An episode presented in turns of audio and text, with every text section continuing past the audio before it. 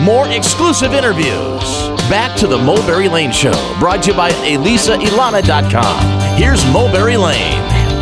Dave Morrell is a music industry insider currently at 429 Records, which boasts a roster of music artists like Macy Gray, Soul Asylum, Blues Traveler, and Boz Scaggs. But before he made a name for himself in music promotion at many different major labels, he was a teenage collector of Beatles memorabilia, which led to a now famous encounter with John Lennon that fueled his passion for music and collecting. Dave is releasing a six part series on his experiences, starting with what led up to that moment with John Lennon. So, if you're a music lover of any kind, you will find moments of music history chronicled in the first installment of the Morrell Archives Horse Doggin. Turn the page with Dave Morrell, music history to tell. Welcome to the show, Dave. Well, thank you. You sound beautiful. Thank, you. Okay, so this is the first installment of a six part series. So, what prompted you, first of all, to tell your story, and then secondly, to do six installments? I'll tell you something. I am a behind the scenes guy that never is looking to get in the limelight. Okay. I was talking to Father Lou one day, actually. Okay. I came out of church, and he tugged me by the hand and he said, You should write a book. And I said, Father Lou, I never even did my homework. I, I was a disobedient kid. I, I don't want to do that. A couple of weeks later, I was standing with another man in Father Lou, and the man was talking to me, and he interrupted me to say, You ought to write a book. Huh. Father Lou squeezed my hand harder. And then he took me aside and he said, You got to write a book. And I said, That's not what I do. That's not what I'm about. I don't know how to write. I can't write. And uh, finally, I took the pen. I made it work. I felt I came up with something. I sent it to him. He said, Carry on, son. Okay. So uh, we got our first volume out. It takes place from the time I leave high school to uh, the time I just get in the record business. Okay. So it's a, it's a coming of age story about a young man, as you mentioned, that loved the Beatles, loved records, and loved going to concerts and uh, seeing his favorite band. I was a fan that cared about these true artists, and I was 10 years old when the Beatles arrived on our shores. There was no way to meet the Beatles because they were all living in England. Sure. And then in June of 71, John came over to America. And he was in a really good mood where he cut his hair short. He had one of his biggest hits with the song Imagine. Mm-hmm. Uh, in his brain, he was dreaming up uh, the Happy Christmas War is Over song. Okay. And he was in such a genuinely positive mood. I wrote to him on the radio to the DJ. Okay. And the DJ showed John Lennon my letter and said, John wants to meet you. That's amazing. So, now talk about what went down in that meeting. John Lennon was having what we call a happening. Let me try to explain it. Okay. Usually, when you listen to a radio show, there's commercials, there's a DJ saying, Hi, we're with Dave Morrell. This is our guest tonight. It's all very professional. And mm-hmm. one night in New York City, they had what they called back then in this early 70s a freak out, where John and Yoko went up on the radio station. They didn't say it was John and Yoko. The DJ never introduced himself. It was just this wild scene going on on the radio late at night. Mm-hmm. And John, for the first hour, him and Yoko started to just chant and talk, carry on. Uh, John was even reciting uh, words to tell me what you see, as if it was poetry. it was so beautiful what was coming out of his mouth. Uh-huh. In the beginning of the second hour, he started to take phone calls. and at the time, being a record collector, I was curious what he thought of record collectors and rare records. And the rarest records at the time was these Bob Dylan outtakes that no one had ever heard. It was a bootleg album called The Great White Wonder. Okay. And I wanted to ask John Lennon about these recordings. So when he picked up the phone and said, hello, I came out with the nuttiest thing. I said, Dave Morrell kissed the Great White Wonder. And John Lennon went along with it. Hmm. and it was the most hilarious exchange that I have on tape. He remembered this phone call.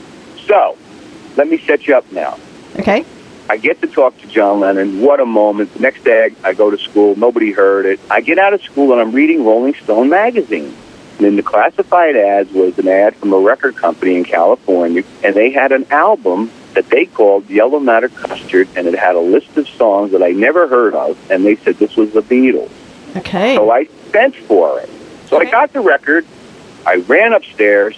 I put the needle on, and then John Lennon sang, and I went, "This is the Beatles." But what is this? I'm a Beatles collector. I've never heard of these songs.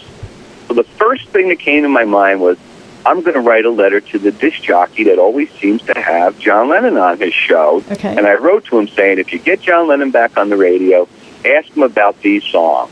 Okay. And two days later, I was walking home from school. My brother said, uh, Howard Smith, the DJ, called you. You better run home.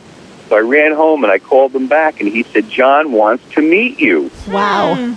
Yeah. Wow. So I, I, he showed John the letter, and he invited me in. So before I went in, I grabbed a suitcase and put all my Beatle memorabilia in there, from the bubblegum cards to little uh, Beatle tray, some rare records, the Beatles singing "She Loves You" in German, some of the nuttiest things I had. Okay. And then went uptown to, to meet John Lennon. Now, I thought John Lennon would be like Johnny Cash, big barrel chested, a big man that I would be looking up to. And you know what?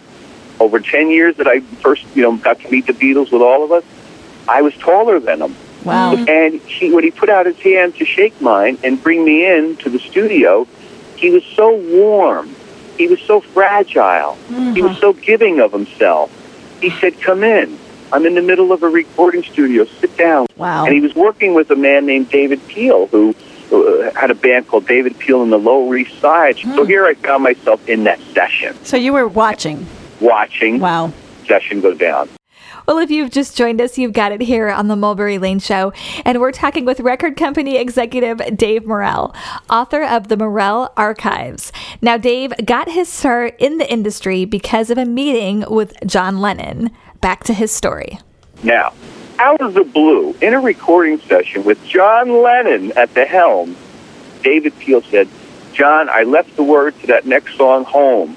I'm going to have to go get him. And John said, Oh, all right, go get a cab and hurry back.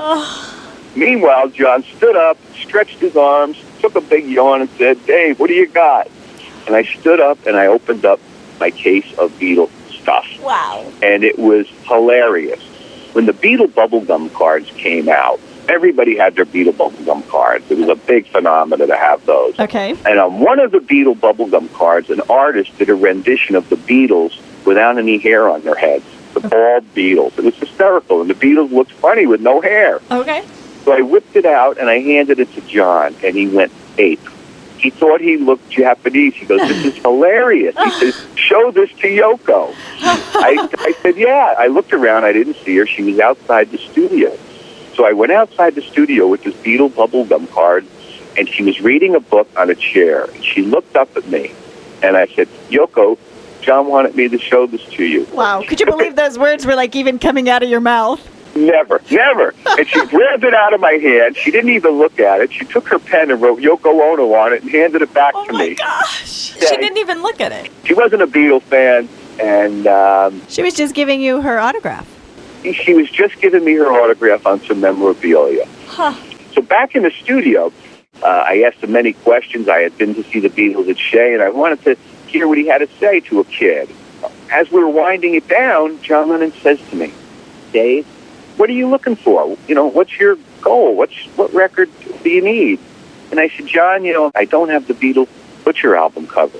Okay. And I had read in the newspaper that a month earlier in an interview with John Lennon, reviewer wrote about John's apartment, and, and he said in it that John had a rare withdrawn Beatle picture cover.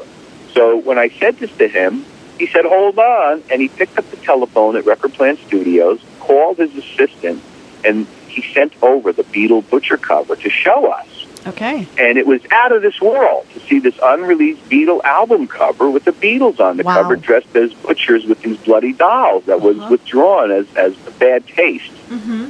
So as I'm ready to leave, John takes his pen and he writes over his head a big cloud. And in the cloud, he put to Dave from John Lennon, December 7th, 1971, and he gave it to me. Oh wow. He gave me his Beatle butcher cover. That's amazing. You're listening to record promoter Dave Morrell, author of the Morrell Archives, about his start in the music business with a meeting with none other than Beatle John Lennon. Now, John ended up giving Dave a copy of the unreleased Beatle Butcher album cover and signed it, which started Dave off on a quest for all of the Beatles signatures. You're going to hear more stories when we come back here on The Mulberry Lane Show.